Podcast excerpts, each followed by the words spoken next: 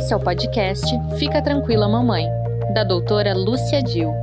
Bom dia, papais, mamães, ouvintes do podcast Fica Tranquila Mamãe. Hoje vamos falar sobre viroses. Você sabia que a palavra vírus veio do latim e quer dizer fluido venenoso? E que vírus são pequenos organismos vivos, mas não têm células? E que causam as doenças chamadas viroses. Esses pequenos seres, eles penetram em nosso organismo por meio de uma porta de entrada, que pode ser a pele, as mucosas, um traumatismo como, por exemplo, mordida de um cachorro, ou pela transmissão congênita da mamãe para o feto. Ao penetrar em nosso corpo, eles se grudam às células, multiplicando-se, liberando novos vírus, o que provoca um desequilíbrio levando muitas vezes às doenças viroses. Após, são excretados para o meio ambiente, infectando outras pessoas, e onde às vezes eles podem durar horas e horas. Temos três tipos de vírus e 3.600 espécies. Os três tipos de vírus são adenovírus, muito conhecido das mamães e dos pediatras e médicos porque provocam as gripes, os resfriados, as doenças virais do trato respiratório, assim como as doenças virais do trato gastrointestinal, como as gastroenterites. São transmitidas por contato direto, através das gotículas de saliva, da tosse, do espirro ou mesmo pela via fecal oral, pelas fezes contaminadas. Os retrovírus, aqueles que são transmitidos por secreções infectadas através de relação sexual, de picada de agulha ou de mãe para filho. Exemplo, AIDS. E os arbovírus, que são transmitidos por insetos, como, por exemplo, o mosquito da dengue. A transmissão do vírus é feita de forma direta indivíduo a indivíduo, pelas gotículas da boca, do nariz de pessoas infectadas, pela via fecal oral, como já falei, ou de forma indireta através de objetos contaminados, como água, alimentos ou superfícies. Lembre sempre: superfícies, trocador de crianças. Existe também a transmissão vertical aquela que é feita mamãe-bebê, seja durante a gestação, seja no momento do nascimento, seja na amamentação. Sintomas de viroses.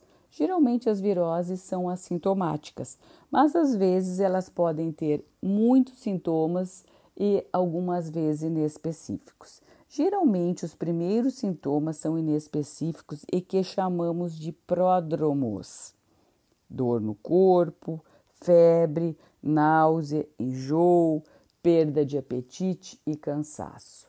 Depois aparecem os sintomas, que podem ser do trato respiratório, como tosse, espirro e coriza, ou sintomas do trato gastrointestinal, como vômito e diarreia. Período de incubação.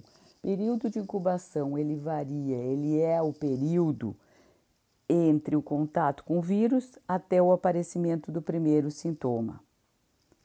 Pode variar de 3 a 5 dias, mas geralmente varia de 3 a 5 dias, mas às vezes pode variar de 2 até 5 dias. Virulência é a capacidade do vírus de produzir mais ou menos doença em nosso organismo. E a virulência, ela varia de acordo com as nossas defesas. E as nossas defesas são quais? Primeira grande defesa, barreira física, pele, mucosas. Segunda grande defesa, vacinas e também nosso próprio sangue. A transmissão do vírus geralmente é feita de pessoa para pessoa e começa com os pródromos, que são aqueles primeiros sintomas da virose bem inespecíficos. As principais fontes contaminantes das viroses são as pessoas doentes ou os portadores assintomáticos, aquelas pessoas que têm o vírus em seu corpo, mas não apresentam sintomas, portanto não têm a doença. Exemplo: Covid. As crianças são portadores assintomáticos, geralmente não apresentam sintomas e não têm a doença Covid. Tratamento das viroses não existe. A gente faz o tratamento com remédios sintomáticos, apenas para aliviar os sintomas. Prevenção de viroses, muito importante. Sabemos que os meios de transmissão dos vírus são pessoa a pessoa, portanto, devemos evitar o contato direto nos casos suspeitos. Evitar abraços, evitar apertos de mão e evitar aglomerações de pessoas, como supermercados, festas, transportes públicos. Usar sempre lenços de papel ao tossir ao limpar o nariz. Colocar a mão na boca e no nariz ao tossir ou espirrar, evitando a disseminação do vírus. Quanto às superfícies contaminadas, devemos sempre lembrar que ao tocar a superfície contaminada com as mãos, muitas vezes nos esquecemos e tocamos em nossos olhos, no nosso nariz e na boca, nos contaminando.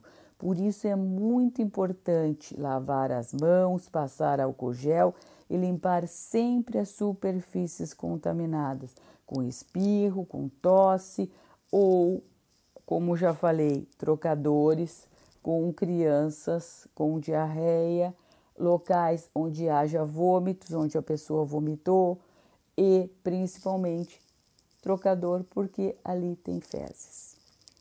Manter o ambiente arejado para que o ar seja trocado e com isso os vírus eliminados, evitando a disseminação de vírus que é muito grande em ambientes fechados. Quanto às creches, as creches são as aglomerações do, dos pequenos, por isso é extremamente importante manter o protocolo, já que a disseminação dos vírus é extremamente numerosa e comum nas creches. Higiene das mãos sempre antes de tocar no alimento e após ir ao banheiro, trocar as crianças ou tocar em superfícies contaminadas, como por exemplo trocadores usar, lavar as mãos usando álcool gel sempre. Lavar periodicamente os brinquedos, lavar os trocadores e as superfícies contaminadas com diarreia ou vômitos. Usar luva descartável nas trocas de fralda sempre.